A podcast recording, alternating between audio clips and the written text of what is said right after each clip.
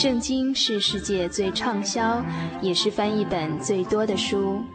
许多人因为这本书改变了他的价值观。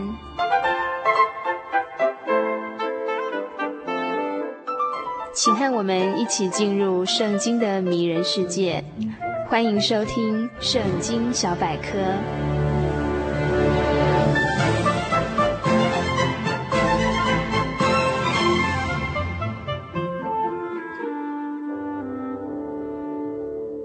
亲爱的朋友，大家平安！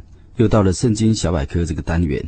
今天这个单元要与大家一起分享就业经卷智慧书箴言第十七章的内容。本章箴言经文共有二十八节，而每句箴言之间的联系几乎是绝无仅有、各自独立的格言。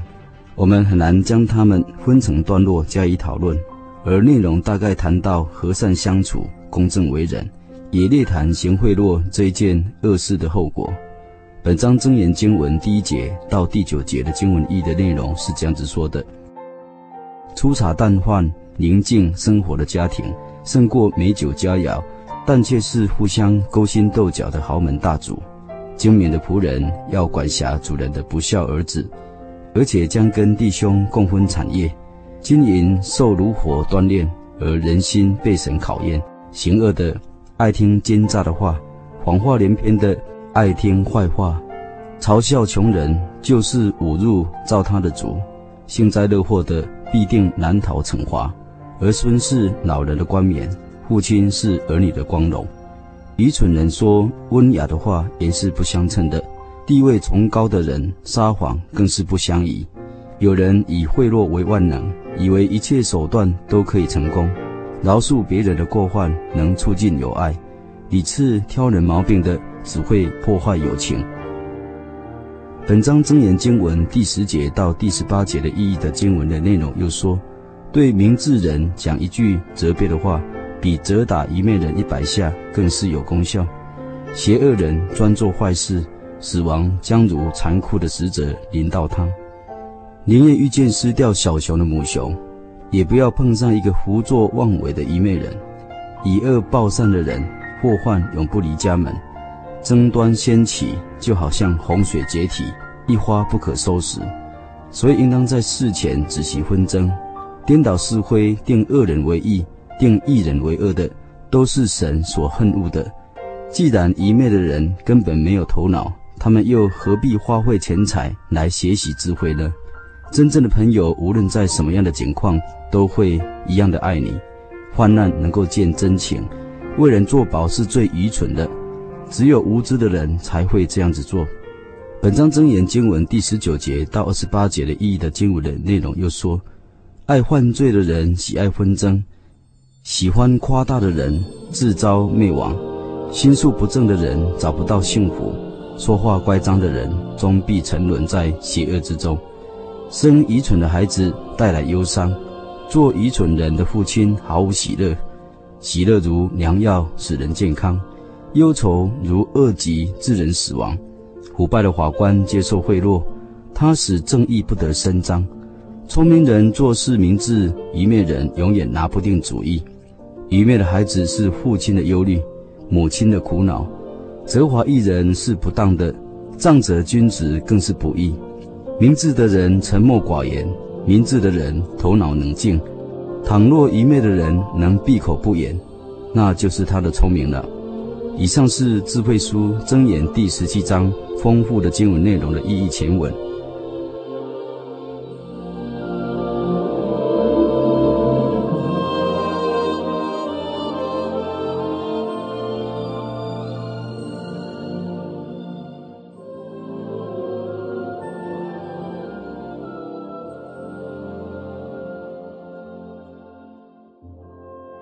在本章箴言的第十七节和合译本有一句话这样子说：“朋友乃时常亲爱，弟兄为患难而生。”这两句话在原文上是相连的，是论朋友之道最完善的定义。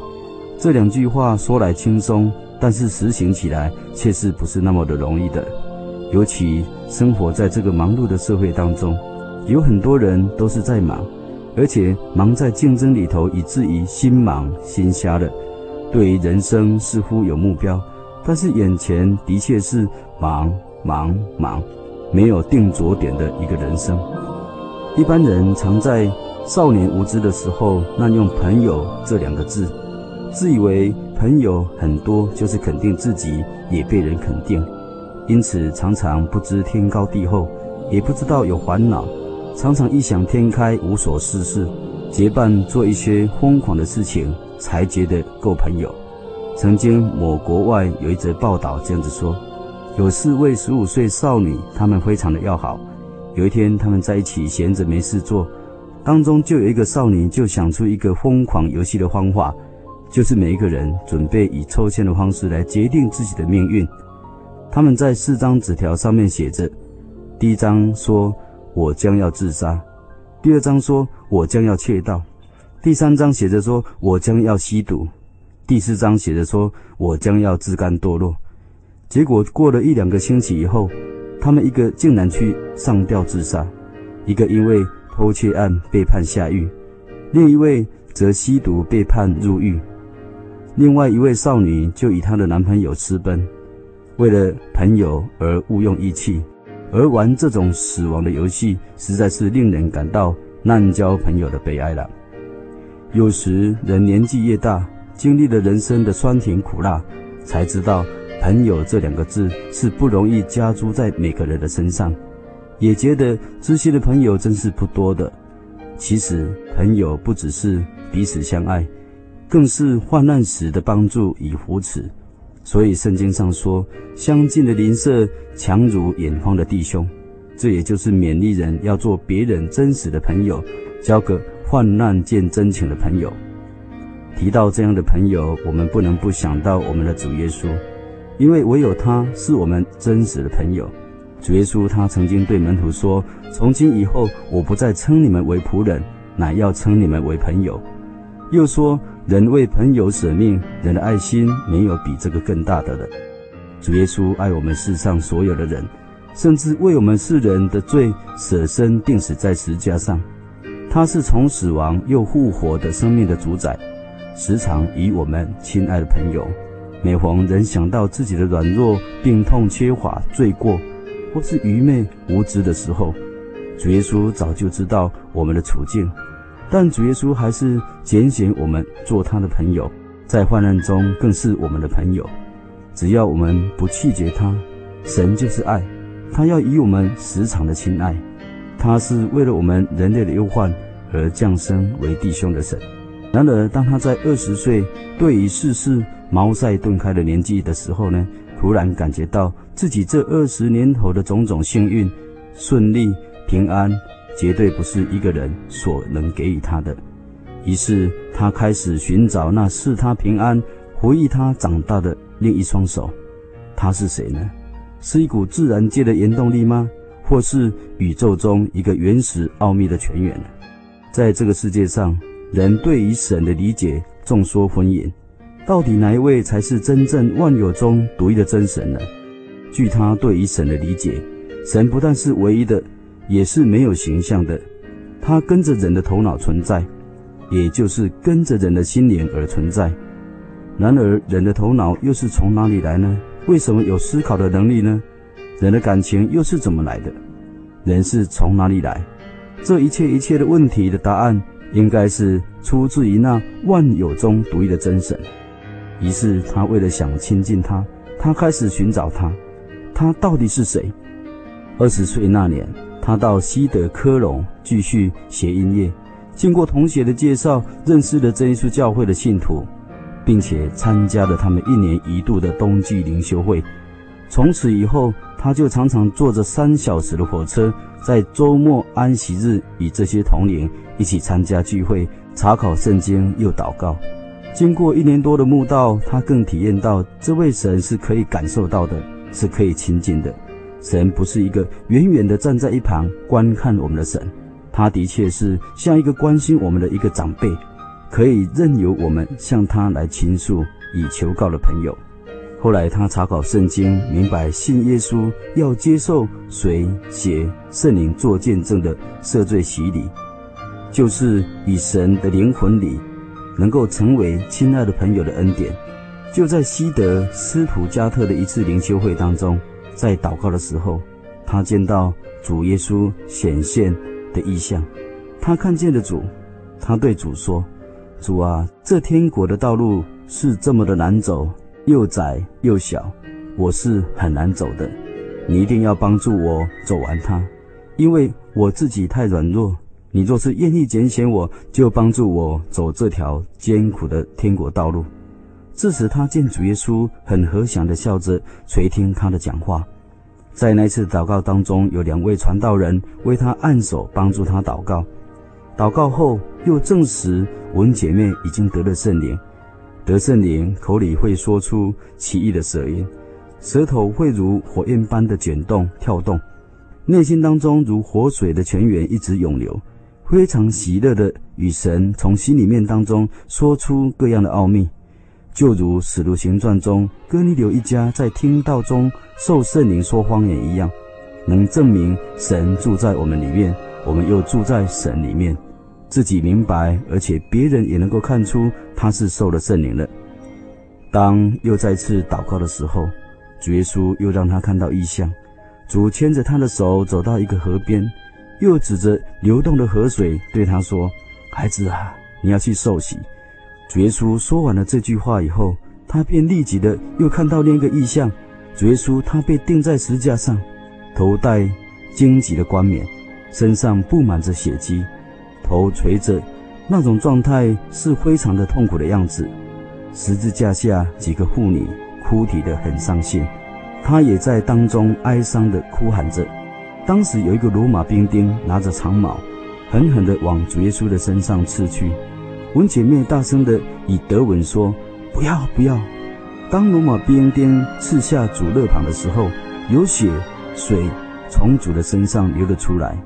文姐妹哭得哀伤至极，却听到主耶稣对她说：“孩子啊，不要伤心，你要去受洗。”文姐妹说：“她简直不能忍受这个时刻，主真的为她而死，而且她却眼睁睁地看着他白白的为她受死。”真是太残酷了，他觉得自己罪孽深重，又嚎啕大哭起来，并唱出哀伤的灵歌，直到祷告结束，铃声响起的时候，还是感动着，一直的哭泣不停。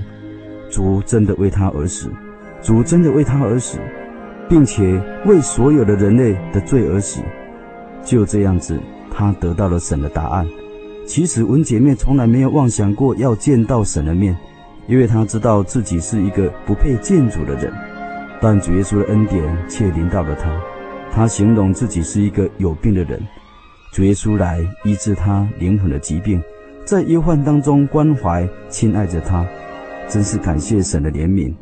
主耶稣并没有放弃他这个自傲的灵魂。文姐妹就在同年四月的二十日，在西德海德堡灵恩的布道会当中，正式接受了有功效的洗礼，归入了主的名下。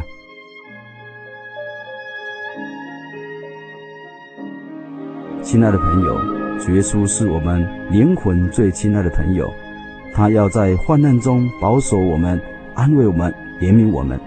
现在，我们一起来向天上的神祷告，奉主耶稣圣名祷告。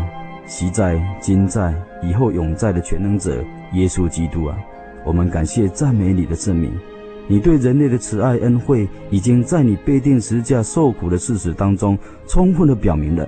愿主你十字架的救赎之恩，大能与大力，随时的与我们同在，使我们能够靠着你活出爱来，像你爱我们一样，使我们至死能够顺服你到底。使我们整个人的生活能够在背负我们自己的十字架的时候，知道能依靠你的力量，奔跑这条得救的道路。阿利维亚，阿妹。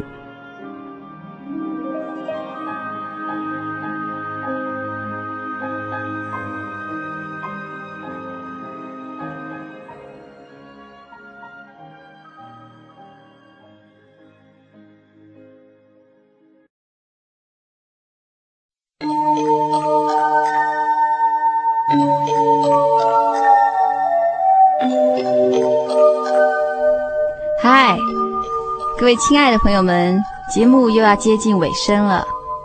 在这里，我要谢谢全省各地的听众朋友们，常常写信到节目中鼓励我们，以及索取节目卡带。那心灵游牧民族的工作人员都非常乐意为大家服务。可是，如果在作业的当中有一些疏失，或是有一些延迟，希望听众朋友们多多包涵。我们也会尽快的将您的需要寄到府上给您。在节目的最后，我们还是要告诉听众朋友们，如果您需要本集的节目卡带，或者是有任何意见，欢迎写信到台中邮政六十六支二十一号信箱，或是传真到零四二四三六九六八，我们会尽快为您服务。预祝朋友们在未来的一个礼拜里都能健康快乐。我们下周再见，平安。